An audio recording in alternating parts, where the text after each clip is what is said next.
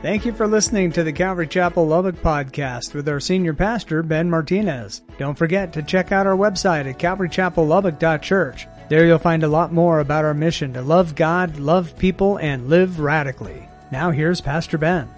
Have you guys ever used that phrase, do as I say, not as I do. Now, no, we really don't say that, but really, sometimes as parents, we um, we use this. We use the phrase. Now, we don't come and say it, but we use the phrase to get our, get our kids to do something uh, we want them to do. Hey, I want you to do this, even though we are doing the opposite.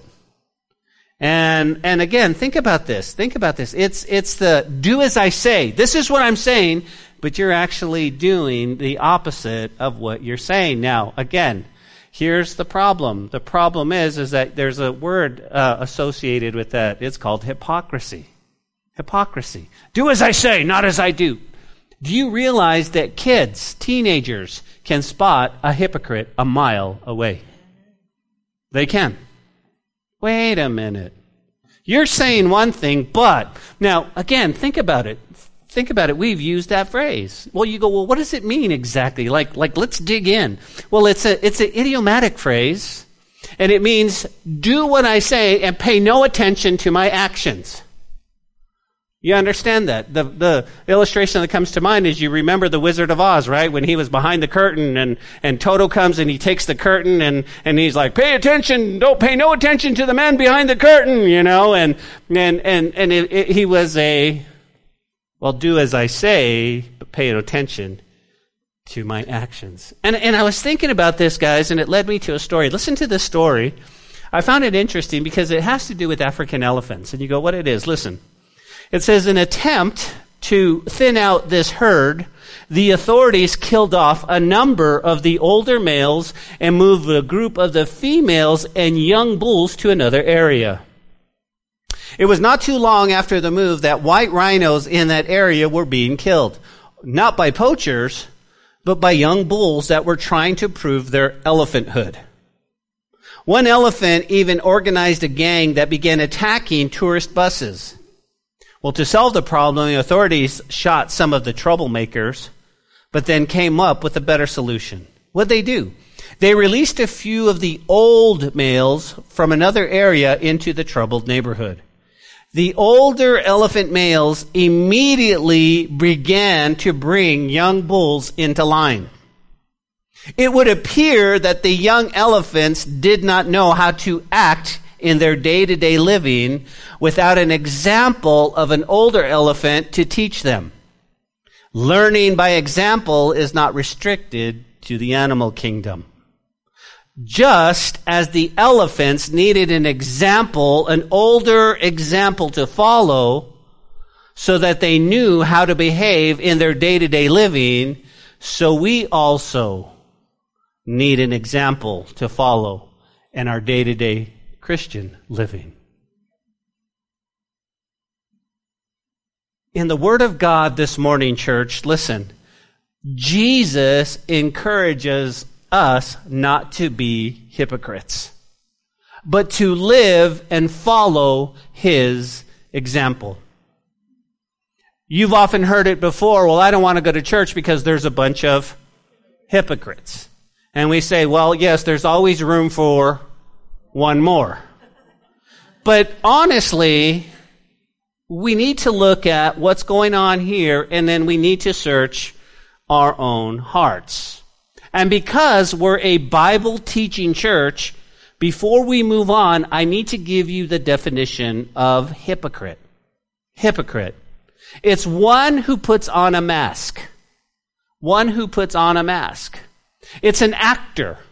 You see, instead of coming out and playing happy, what they would do is they would just put on a happy mask. It didn't matter what your face looked like on the inside, the outside mask was happy. If you were to play sad, you would put on the mask that was sad. That is called the hypokritos, a actor, one who puts on a mask. But if you dig a little bit deeper, and you start looking at in the biblical here's what it here's what it means in the hebrew it's rendered a, a, a hypocrite and rather means godless or profane godless or profane. The New Testament times, it was more negative. Now listen, it was suggested someone who was untrustworthy. Untrustworthy. You go, what do they mean? Well, they pretend to be one thing while underneath being something else. They presented a good front to their mask, their reality. That's what a hypocrite is. Now, I share this with you this morning because I believe it illustrates what Jesus is trying to teach his disciples. You and I, in the series called Follow Me, have moved from just being attenders to being disciples. Okay, Lord, teach us. We want to follow you. And what he does is Jesus calls the disciples, he calls the multitude, and he warns them about hypocrisy. Hypocrisy. Now, think about it like this. Think about it like this. A police officer pulled a driver aside and asked for his license and registration. What's wrong, officer? The driver asked. I didn't go through any red lights and I certainly wasn't speeding. He said, No, no, you weren't, said the officer. But I saw you waving your fist and you swerved around the lady driving in the left lane. And I further observed you were your flushed and angry face as you shouted at the driver of the Hummer who cut you off, and how you pounded your steering wheel when traffic came to a stop near a bridge. Is that a crime, officer? No. But when I saw the Jesus loves you, and so do I bumper sticker on the car, I figured the car had to be stolen. That's a hypocrite. That's a hypocrite. Now, before we jump into the text, let me remind you what we talked about last week. Okay? If you recall, Jesus had four groups come to him and try to trap him. They tried to embarrass him. They tried to cause division among the people on the Temple Mount during the Passover. Okay? You, know, you, remember who those four groups were. You had the Pharisees. The Pharisees were there. And, and uh, here's what I want you to see. At this time, the Pharisees were different because it was good to be a Pharisee early on. But at this time, they got what? Well, they were actually unsaved, fleshly, political, religious group. That's what they were. And they were, actually, they were pretty rich. They made a good living. That's were one of the groups. The other group, guys, were the Herodians. Do you remember the Herodians? This was a group of political Jews who actually stood with Rome. And they were a party of peace at any price. So they were like, can't we just all get along? Can't we just be, uh, come on, no, it doesn't matter if you're, come, and, and this was the Herodians. Then you had the Sadducees, right? The Sadducees. And they were, they were the unsaved religious liberal hypocrites. They didn't believe in the resurrection. They didn't believe in heaven and hell angel or demons, and none, none of that stuff. These were the Sadducees. And then the last group we talked about were the scribes. These men were the highly honored profession. They were professional students and defender of the law. What better group to try to trap Jesus than the scribes? What better? I know! Call the lawyer! We'll get him! That's what their attitude. But do you remember what we learned? Do you remember what we learned? Jesus actually mic dropped on them. He actually silenced his enemies. Okay? And you go, well, what did we learn? Well, remember what we learned.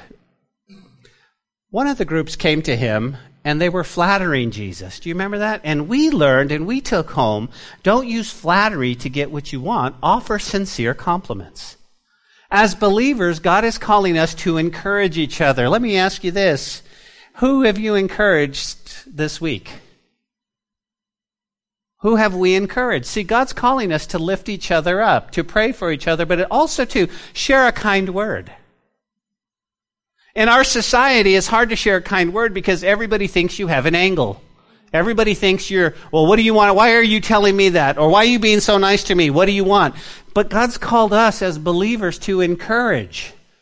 And if we're sensitive to His Holy Spirit, maybe this week you send out a text to a brother and say, Hey, I'm just thinking about you. Hope you're doing, hope you're doing well. Just an encouraging word. Letting somebody know they encouraged you this week. Oh, it's so good to see you in church on Sunday. You encouraged me so much. And you go, what did I do? The way you were just worshiping, it just, it just inspired me. And we encourage people that way. Don't use flattery to get what we want. We will have what we have because God gives it to us. We don't have to manipulate. We don't have to bring flattery. Right? If God be for us, who can be against us? That's what we learned. We also learned, and we talked about the Herodians, they were trying to divide people. Do you guys remember that? We learned from the beginning of time, the enemy has tried to divide God's people. And it's the same thing today. Okay? The enemy is trying to divide us. You need to understand that. Every week, something happens in our world, and what's he, what the enemy will come and he'll divide the Christians. Because he knows, united we stand, divided we fall. And so he does that. So what should we do, Pastor? Stick to the Word of God. As a matter of fact, Proverbs 16 and 28 says, a perverse person stirs up conflict and gossip separates close friends. How about that? I don't want to be a perverse person. I don't want to stir up conflict, nor do I want gossip. I don't want to be part of gossip. That's big in the Christian realm. That's big in the Christian realm. Gossip. Well, let me tell you, did you hear? Did you hear about that? And you go, Pastor, I don't gossip. Well, sometimes we do it like this. Well, will you pray with me for so and so? Because they're, and then we gossip. Under the guise of prayer, you go, well, what should we do about gossip? Listen to me right now. You ask yourself these two questions. When it comes to gossip, am I part of the problem? Am I part of the solution? If you're not part of the problem, then leave it alone. If you're not part of the solution, leave it alone. Don't spread it.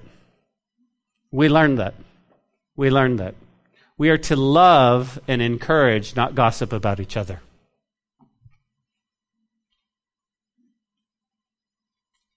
These Herodians purposely cause division.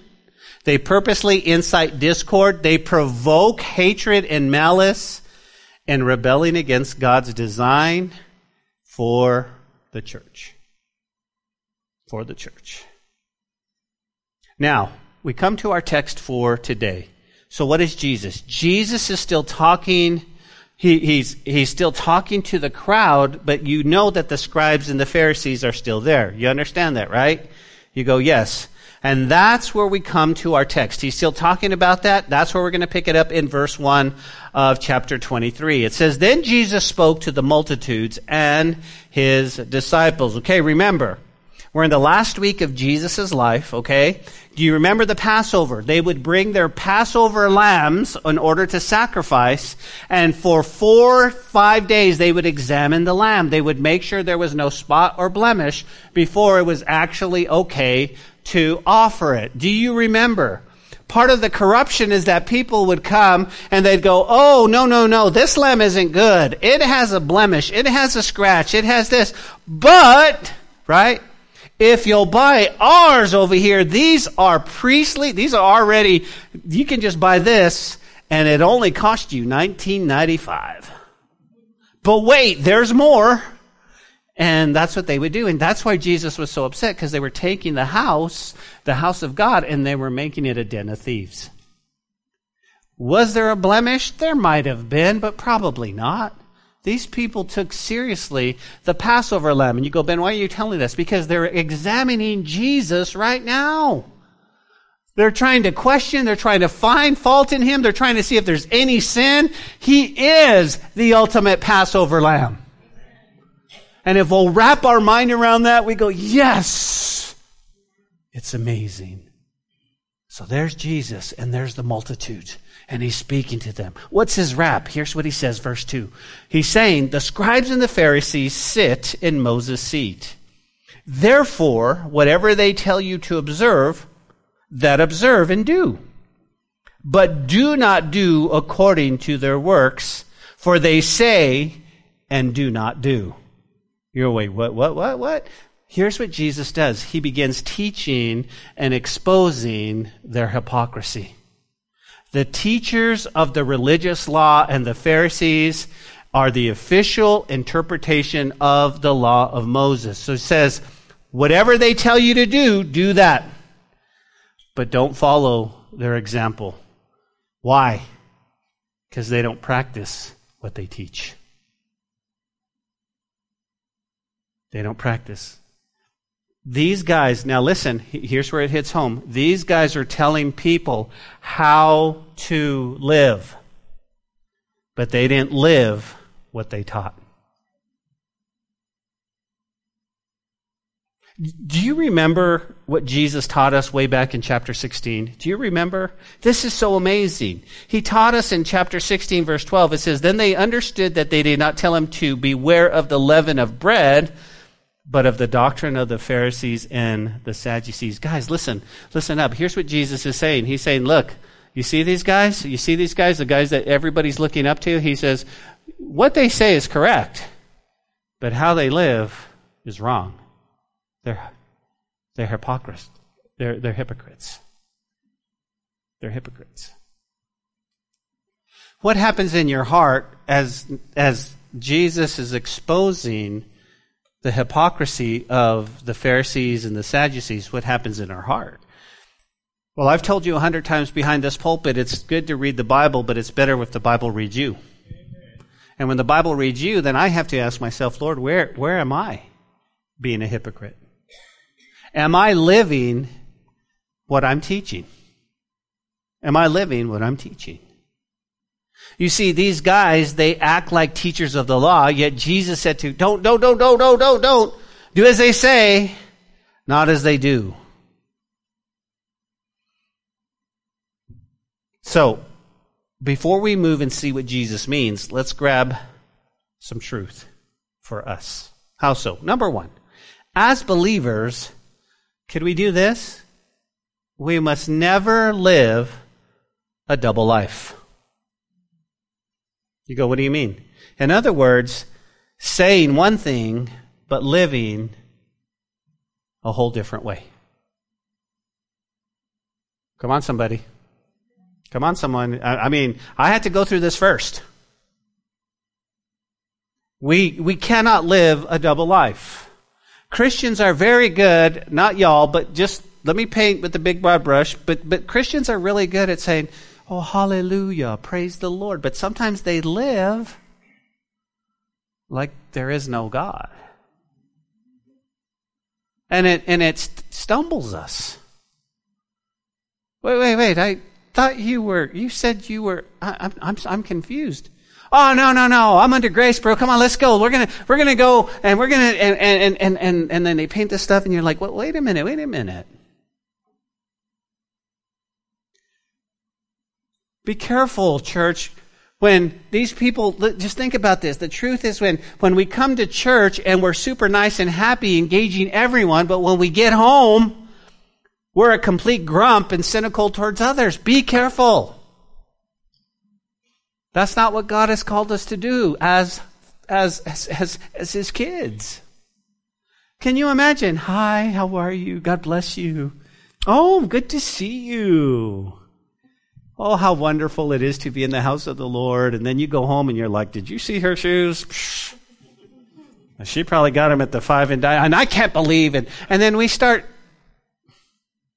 and then you cross your arm goes, I don't even like that church anyway. And then come next Sunday, hi, how are you? Good. It's, that's what he's saying. And what Jesus is telling us is don't be like the Pharisees. Don't be like the Pharisees. You go, well, what's the goal? Our goal, seriously, guys, is to imitate Christ. That should be our goal. That should be our goal. To do what? To live godly both here and at home. To live godly. We need to imitate Christ. What is Christ? Christ is compassionate. Christ is loving. Christ is forgiving. Christ is merciful. Christ understands human behavior. Christ understands when his disciples fumbled and messed up and tripped up and fell and he lifted them up. Christ knew that. And that some of us in, in Christianity, we're, we're constantly crossing our hands and judging other folks for the very same things that we used to do. I'm preaching to myself. You understand that, but I want you to listen because it's the same thing. We gotta be careful. What would the world look like if we said, no, no, no, no, I'm going to imitate Christ. I'm going to be that. I'm going to be that here. I'm going to be that at home. I'm going to be that at my work. I'm going to do my very best to honor God in everything I do. It's not about being perfect. It's not about like, oh, look at you. But it's going, Lord, help me to honor you. Guide me. And when the enemy comes in and says, hey, bro, you want to go hit a few back this evening after? Eh, no, that's not me. Oh, what are you? Some goody two shoes? Nah, man, but I, I just love Jesus and um, I don't want to do that. I don't want to do that. I don't want to do that. I can't tell you how many people I've heard witness about Jesus being drunk. You know what I'm talking about? They'll go, they're Christians, they'll get sidetracked, they'll be at the bar, and there they are. Let me tell you about the Bible. And I mean, they're good. They're just drunk. What does that tell people? They're like, really? Really? You are a hypocrite. Hypocrite. See, God, listen to me, you gotta grasp this. God is not asking any of us to be perfect because no one is. That should be a good amen. amen. But he simply, here's what he's saying simply live what you believe. If you believe this is the inerrant word of God, all of this, then live like it. Live like it. What does this mean? It means that um, people make mistakes. It, it, it means that people make bad choices sometimes but we can forgive and we can love and we can, because that's what God does for me. That's what God does for me. I want to live what I believe. I don't want to live two different ways. I understand you go home sometimes and you're you're in a bad mood. I understand why I don't like that. But what happens when it's constant in your life? And you're a real downer, man. You're a real downer. You're real like.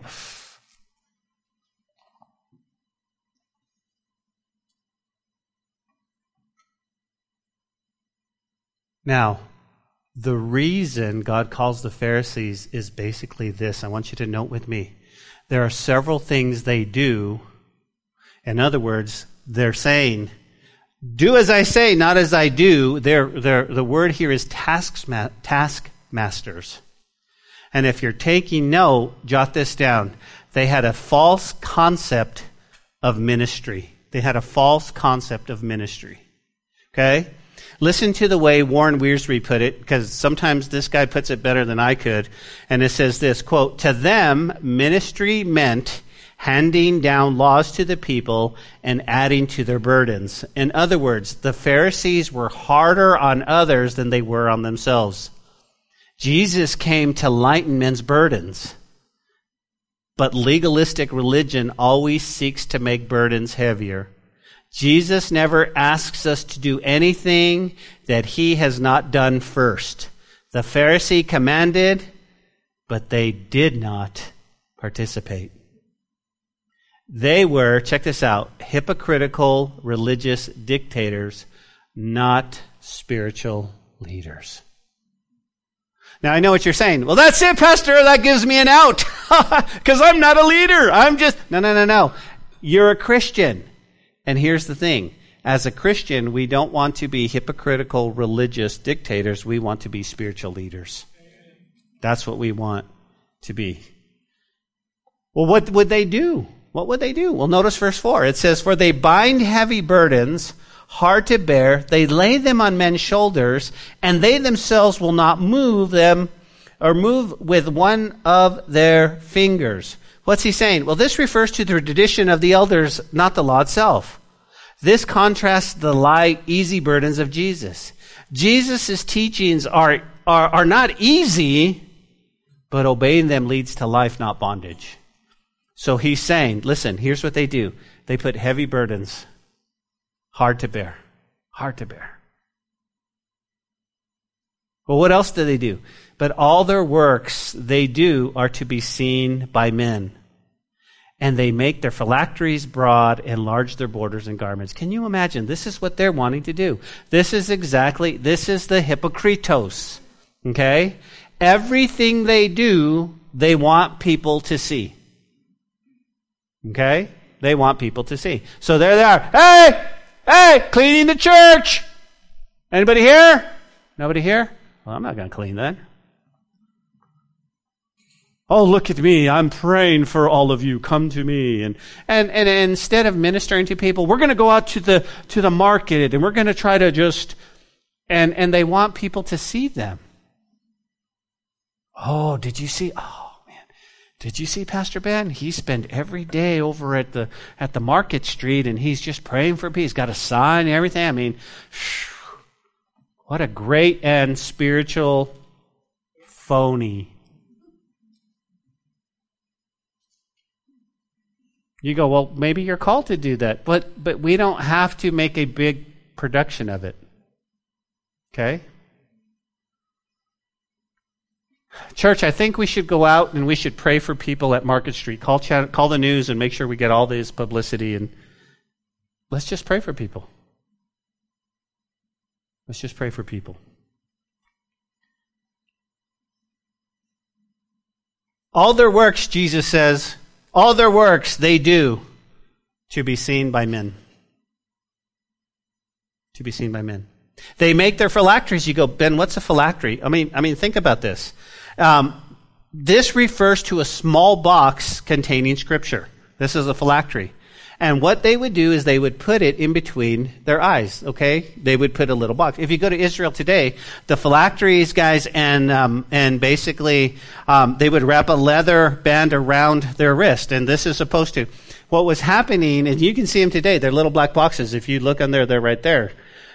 It wasn't, Jesus didn't mean put a box in the front of your head.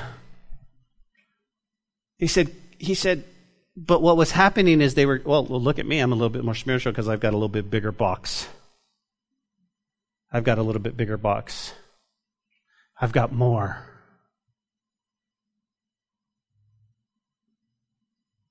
This is what he's saying. First, it was a small box that had scripture passages on it, and they wore it on their foreheads, around their arms. And the scribes and Pharisees apparently enlarged these boxes to make it more visible. Can you imagine if the box got there two minutes before you did?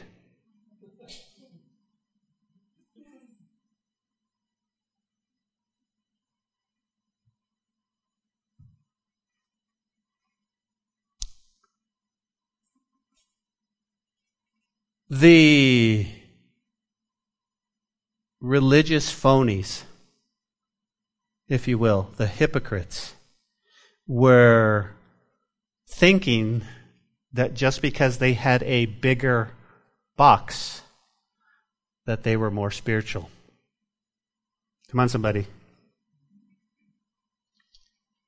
Let's be careful, church, that we don't fall in that trap. You go, what do you, what, what, what? Ben, Ben, Ben, Ben, chill, bro. I don't have a box on my forehead. No, but you have a box that you live in. And sometimes we go, wow, you have a nice house. You must be. And that's not always the case, is it? You know who I love? I love the little old grandma whose ministry is to pray and pray and pray and pray, not to be seen by men, but to pray. That's how most of us are saved. A little old grandma said, I can't do much, I, but I can pray. And I'm going to pray, and they pray, and they pray.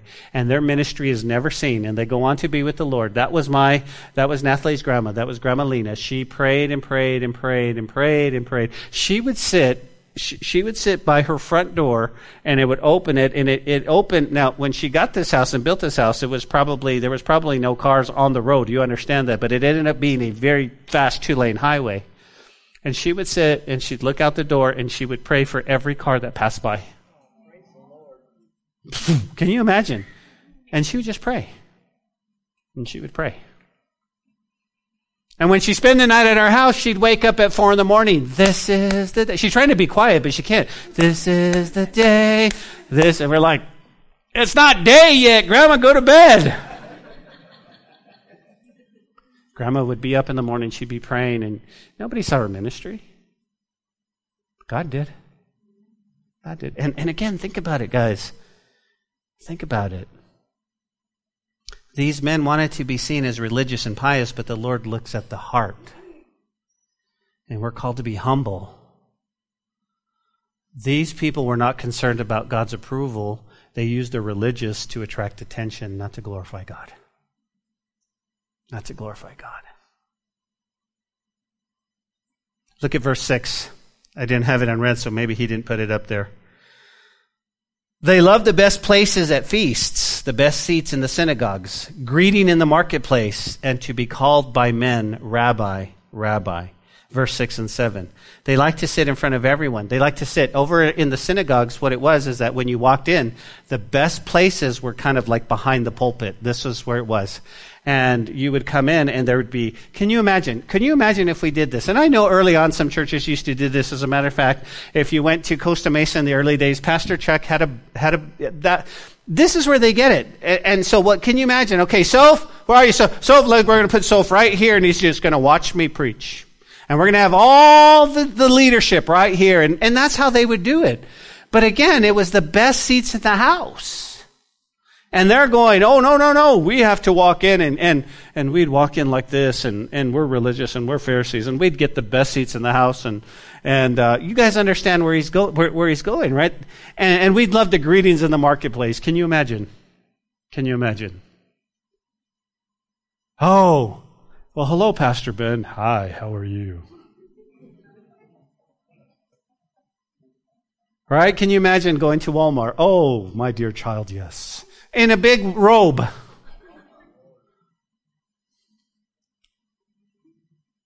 That's what they liked. They liked. Can you imagine if one of the Pharisees was called Bill and somebody just called him, Hey, Bill! Oh, no, no, no, no, no. You need to call me Rabbi. For I'm far more spiritual than you. But Bill, we played basketball together back in high school. I don't think so. I am, I am a rabbi. And what do we do in our day? This is what makes me sad. Okay? God calls us to be pastors, and that's cool. That's shepherds. But you know what a pastor is? It's basically the chief servant. That's all a pastor is. But somewhere along the line, we decided to add more. Well, now I'm not a pastor. I'm a, I'm an, I'm an, um, I'm, well, I'm an apostle. I'm a bishop. I'm a this and this. And, and, and we want to put titles in front of our names. And that's not God, because then it brings attention to who? Us. And you know what a pastor should do? You know what a Christian should do? Everything that comes to you, you give to God. Praise God. Pastor Soph, I didn't know you could play that. Praise God. That's amazing. Anthony, that's, praise God. Give it to God. Give it to God. Give it to God always, because again, you don't. You, you, we're not here to glorify ourselves. We're not here to glorify ourselves.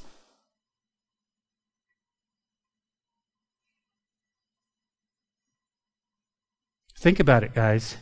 They like to sit in front so everyone could see them. They, this was great visibility. And of course, they love the greetings, Rabbi, Rabbi. But you know what it is? Jot this down if you're taking note. It's spiritual pride.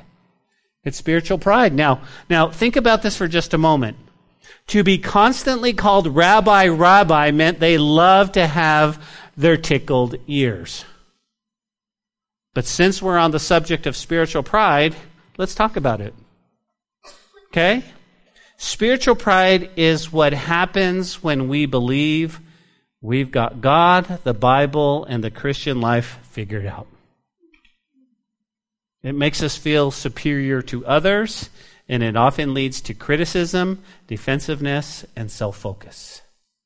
Spiritual pride. When the men get together on the third Saturday of every month, I love it when the young guys come. I love it when there's 15 year olds and 14 year olds, and I tell the men we can learn something from them. We can learn something from everyone. Now, I have been probably teaching the Bible for well over 25 years. 19, 18 and a half year, but before that, I've been teaching the Bible. And let me, te- I've come to the conclusion, I can still learn a lot more. I can still learn a lot more. See, spiritual pride says, no, no, no, no, I got God figured out. I got all this Christian life figured out. I'm superior. I'm walking around. Let me tell you what spiritual pride looks like. This past weekend, we were talking, when I was picking up Nathalie, I was talking to my father in law, we were talking about the rapture. And my father in law proceeded to quote uh, part of the scripture, and I had one or two choices. You see, I had just taught the scripture on what it meant. But one of the two choices, I could lovingly go, no, no, here, well, it, it could mean this, and don't forget this, and I could lovingly be humble, or I could have said, are you kidding me? I'm in the Bible 24 7. I could destroy you right now theologically. That's spiritual pride. So we have to learn to discern no, no, no. He, he wants to learn. We got to teach him in a, in a good and, and honest way in a good and honest way. Guys, think about this illustration when it comes to spiritual pride. Think about the woman caught in adultery. Think about it, okay? She was caught in adultery. They bring her to the the brown doors open while she comes. She's caught in adultery. She's probably there embarrassed, probably with no clothes on, right in front of Jesus. Well, the law says we need to stone her. She was caught in the very act. Well, what your, what's your first question? Where's the guy? Because it's both of them. Okay, it's a setup. It's a setup.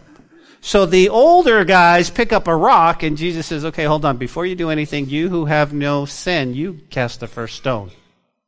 That's spiritual pride. He didn't have spiritual pride. He just wrote in the sand. And then he looks up and he goes, Woman, where are their accusers? And she goes, Nowhere, Lord. And he goes, Neither do I condemn you. Go your way and sin no more. And that was beautiful. That's not spiritual pride. That's teaching her. You go, well, Ben, she probably still sinned. Well, the term sin no more was don't go sinning that same way. Don't go and commit adultery. Don't be involved in that, er, in that part of your life. And so she says, okay. So the Lord tells us the same thing. Hey, neither do I condemn you, but don't go back to your old ways. You're a new creation. You got a new life in you. You got a new life in you. So we need to be on the lookout for spiritual pride in our own lives. We need to make sure we're not like these guys wanting to be seen, hoping for the best seats in the house, working only for others that gives us praise, and walking around more pious and spiritual than everyone else. Really trust the Lord. I, can I tell you how much the Lord will bless you? Can I tell you? So I'm sitting yesterday having my quiet time in the morning. Nathalie's out for a run, and I get a phone call, and she goes, "Hey, I'm at this. Um, I just happened to run into this estate sale, and there's a ladder here. Do you think we could use a ladder?" And I was like, "Well, you can. Anybody can always use a ladder, right, Ben? We can always use a ladder." And this is, and I'm like, "Okay, I'll be right there." So I jump in the truck and I go over there, and it's a really, it's a, it's a ladder, and um, the ladder was fifteen dollars, and then it was half off. Well, Nathalie says, no, no, don't bring any money. I can Venmo her the thing and that. Well, they got to talking, and it's really cool because the thing about it is that I didn't have to sit there and go, well, I'm a pastor and I think you should give me a blessing. But because they knew us, because the guy used to go to the gym and everything else, they're like, you know what? Just take it. Just take it. Don't worry about the $7. It was $7. But you know what I heard? What a blessing. God takes care of me so much.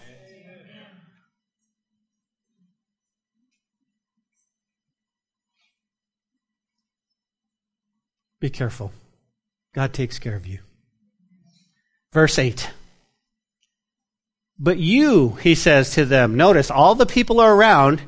He says, But you do not be called rabbi, for one is your teacher, the Christ and you are all brethren. Now, Jesus is going to give direct orders to his disciples as well as us. Okay? He says, but you. Everybody's listening and he goes, but you. Listen up. He says, they want to be called rabbi, rabbi. Now, listen, there were times in scriptures that people called Jesus rabbi or rabboni, and that was okay. That was a term of, of, of just, but it wasn't the rabbi. Ooh. And so he says, but you, don't be called rabbi. Don't walk around. You don't, you know what? What's your name? Well, I'm Rabbi Peter. No, he says, don't do that. He says, for one, notice it's capital in your Bibles, guys. So who's he talking about? He's talking about Jesus. There's one who is your teacher, the Christ, and you are all brothers. You're all brethren. You know what that word brethren means there? Go ahead and circle that. It means we're family. Okay? And I think it was the Pointer Sisters who got it right. We are family. Okay? And she got it right. But biblically, this is what Jesus is saying. We're family. We're family. There's one who is our teacher. There's one who is our teacher. This is, this is so freeing to those of us behind the pulpit. Because it's the Holy Spirit, it's God who teaches you, not me. How do I know that? Because there'll be times I'll walk out and they'll go, Pastor, that was a great sermon, and I can't believe you said this, this, and this. And I'm like, I did? Because it's the Holy Spirit that teaches you. Because in your mind, you're thinking of your life and how, how, and He's starting to knock on your heart and saying, hey, hey, don't do this, don't do that. And, and that's what God does. He does an incredible thing. Well, why would Jesus say that? Well, think about that. In contrast to the Pharisees, Jesus co- commends this so that we could avoid pride and prestige that accompany titles. Titles. We don't need titles, do we? We just need people. Listen, in heaven, I'm probably not going to be Pastor Ben. I'm probably just going to be Ben. And it's not going to be the Reverend Billy Graham. It's probably going to be Billy. We don't need titles in heaven because it says that God is the teacher. You got that? But it goes on and he says, guys, listen, don't call anyone on earth your father. For one is your father who is in heaven. Now, Jesus is not talking Jesus not talking about not calling your dad father, okay? He's not saying, well, don't, now, that's it. You can't call your dad father or get him a Father's Day card, okay? He's not talking about that. But what he's saying, now you got to grasp this, okay? Because it is wrong to use it when addressing a spiritual leader. And some of us have grown up in that in that religion where the priest was father. And it was father so and so. And I'm not sure, I haven't done the research, I'm not sure how that goes, but I know what Jesus said. Jesus says, don't call anyone on earth father in that spiritual sense. And I've had people that have come to me in this church and they've actually called me father. It was weird. And I was like, mm, but I'm younger than you. You know, I mean, I was I'm not sure. But I understand. I understand. And I'm not, I'm not trying to paint, uh, you know, a, a bad situation with, with the other religion because it's a term of, of respect and, and honor. I get that. And that's the same thing. He said, you know, but Jesus is saying, Jesus is saying, listen, there's only one Father. And he's saying right here, for one is your Father, and he's in heaven. That's who we call Father.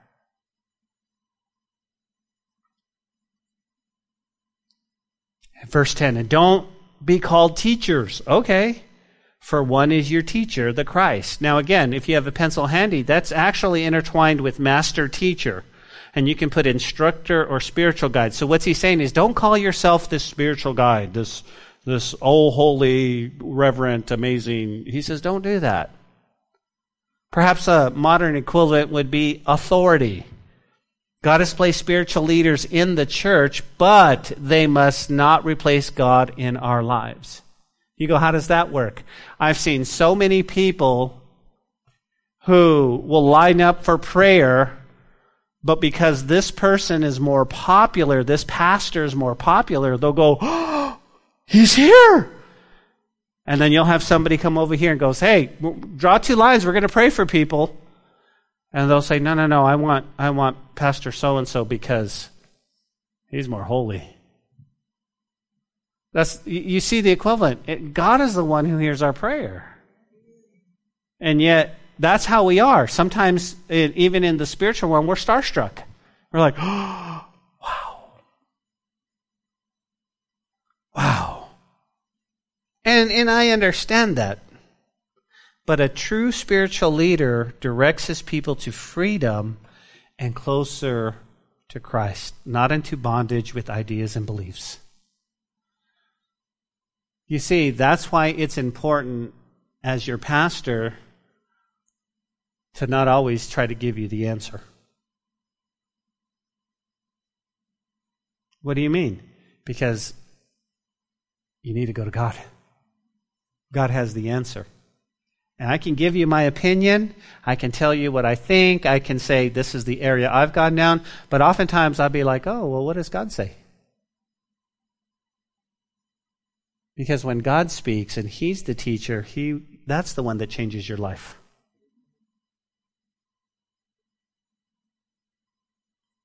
Now, what's our job? Our job is to take you to the Word of God and show you and show you. Why? Because a true spiritual leader directs his people to freedom and a closer fellowship with God. He should never want to put bondage on him. He doesn't want bondage on his beliefs or his ideas or this is what you have to do and not do. I think every one of us in this room have heard of or known of churches that actually do that. Hey, you come to my church, you're going to have to give this amount of money, you're going to have to do this amount of service, you're going to have to do and it's and it's heavy burdens. But that's not a true spiritual leader. A true spiritual leader is to point you to Christ and let God do the work in your heart because you love him. I think that's going to bring everlasting change. And that's what Jesus is saying. Well, what should we do? Well, we're going to close. Now, don't close your Bible. The pastor says we're going to close. Everyone goes, bzz, bzz, bzz, don't do that. We still got, we still got two verses. But I want to prepare our hearts for communion. But notice what he says in verse 11. It's very interesting. But he who is the greatest among you shall be your servant. Listen, church, you want to be great in the kingdom of God? Be a servant. Be a servant. Just serve. Just serve. Don't look for the pat on the back. Don't look for somebody to be like, oh, wow, you're so amazing. You have great theological knowledge. Oh, wow. You know what the word propitiation means. This is crazy. Wow, Holy One. Don't. Just serve. Just serve. How do we serve? We, we love on people. We pray with people. We do the practical. You go, what's the practical? Well, here's the thing, guys. We have some leaks in the roof, and I called the landlord, and so now they're putting us a new roof.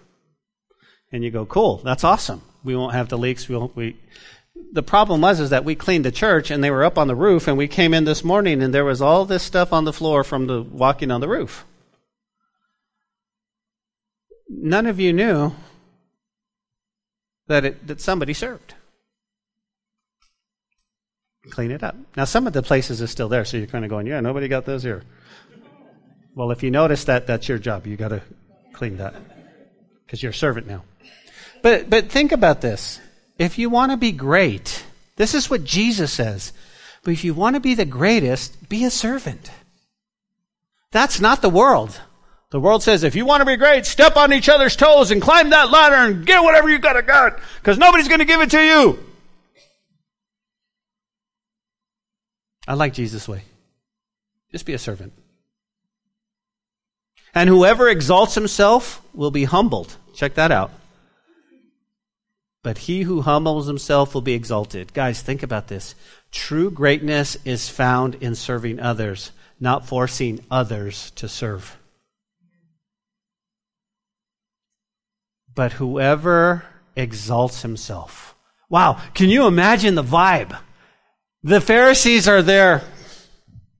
And he's going, if you're going to exalt yourself, he says, you're going to be humbled. But if you humble yourself, what, what, what happens if I humble myself? You're going to be exalted. Listen, church, listen to me. It takes a lot for you and I to humble ourselves.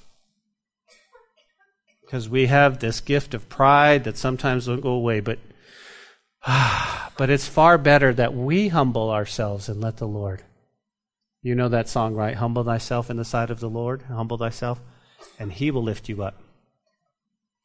The craziest thing about being lifted up is you realize that God is doing a work and you humble yourself even more.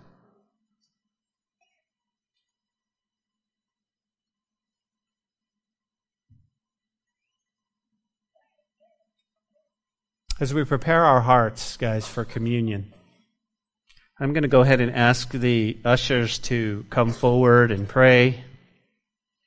Here's what I would ask, guys: that we would um, that would pray. Would you just hold on to them? Just hold on to them, and we're going to partake as a family.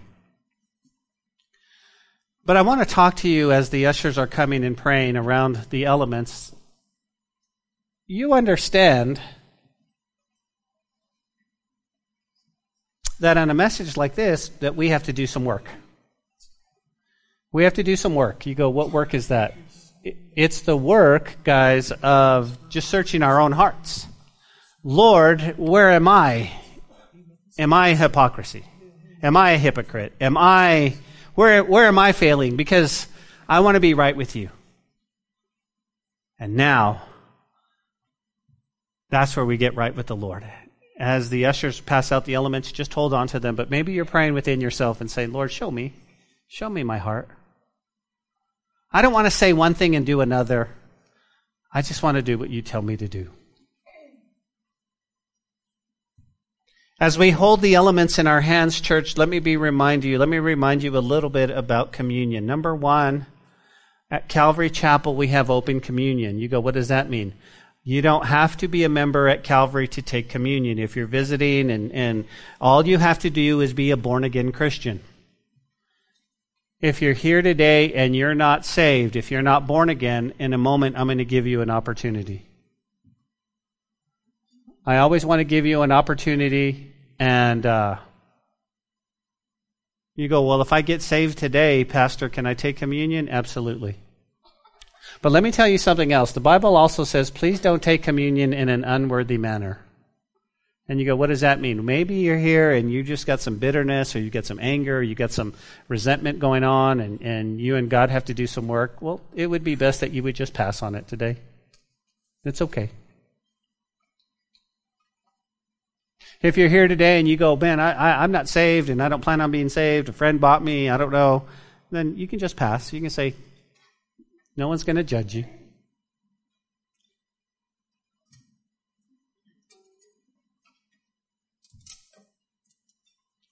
The second thing we need to be remembered is it's a celebration.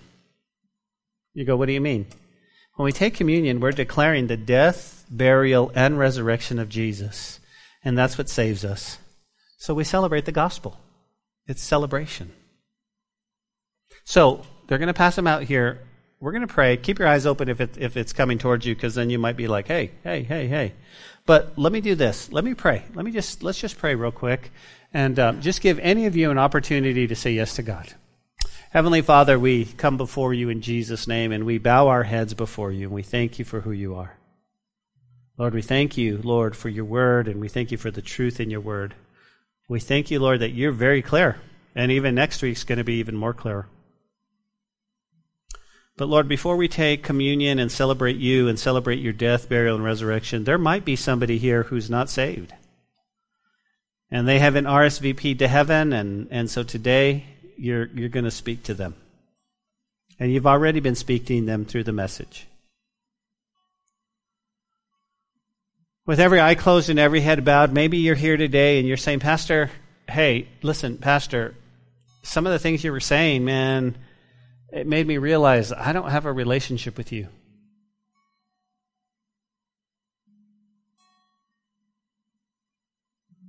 But I want one. And I want to be saved today. I want to give my life to Jesus. I want my sins forgiven. And I just know that you're coming back and I, I'm, I'm ready to come, I'm ready to come clean before God. Hey, listen, if you're here today and you've never given your life to the Lord or you've backslidden from God and you're ready to come home, would you do me a favor? Before you take communion, would you just lift up your hand and say, Pastor, would you pray for me? God bless you. Would you just pray for me? I want to be right with God. I want to give my life. I see you over there. Yes. God bless you, sister, over here. God bless you over here. Anyone else? Anyone else? I'm going to lead you in a prayer, but this is between you and the Lord. Is there anyone else that would say, Pastor, pray for me? I want to be saved. I want to be in God's kingdom. I want to give my life to God today. Thank you for the hands that were raised. Those of you that raised your hands, would you pray this prayer with me? Would you pray it with all of your heart? Would you say, Lord Jesus, forgive me of my sin? I'm so sorry, Lord. I've tried to do things my way and I've fallen so short. And Lord, I'm filled with guilt and shame. And I don't know how to get rid of it, Lord, except to believe in you. So, God, would you please forgive me? I'm asking you to come into my heart, Lord. I believe with all of my heart that you died on the cross and that you were buried and that you resurrected on the third day and that you're coming back for me soon. But Lord, I'm still here on earth, and so I need your help. Would you come into my heart and guide me and lead me? And would you be my God? Would you be my Savior? And would you be my friend? I choose this day to follow you, Jesus, for forever I'm yours. In Jesus' name, amen. If you prayed that prayer, welcome to the family of God. Yes, yes, yes, yes, you are saved by faith. You're saved. God is going to come into your heart, forgive you of your sins. You have to mean it with all of your heart. See, he's already calling you.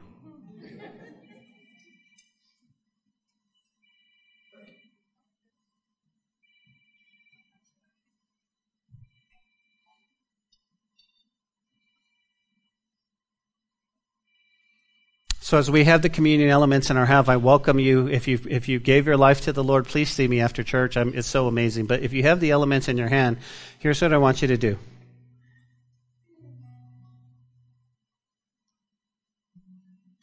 Let's take a deep look within our hearts and let's confess our sins before Him. Maybe you're here today and you are saved, but you realize, oh man, sometimes I've been a hypocrite. I've been a hypocrite at work. I've been a hypocrite at home. I've been, and uh, Lord, I'm sorry. I'm sorry. I, please forgive me. I don't want to be a hypocrite. I want to follow you. I want to. I want to just honor you. And let's look back and thank the Lord for all He's done in our lives. Think back at the times that He's just blessed us, and we say, "Thank you, Lord." And then what I want you to do, guys, is I want you to look forward for all that's going to do one day, because Jesus said that He's not going to do this until we do it with Him in heaven. And right now, we're not in heaven but we're going to be there one day. And it's going to be glorious and it's going to be amazing. And we'll get to do this, but right now it's here, so we're going to celebrate Him. So, Lord, we thank you for all that you're going to do in our lives. We thank you for the people that we're going to reach in our lives. We thank you for all, all the mission field that we have in Lubbock, Texas, and around the world. We thank you. And so, Lord, we're going to honor you today. So, as a family, as brethren, will you take the bread and let's partake together?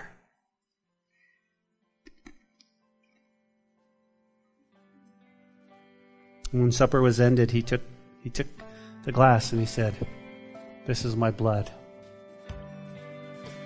for the remission of sins. Do this in remembrance of me. Will you take the cup together?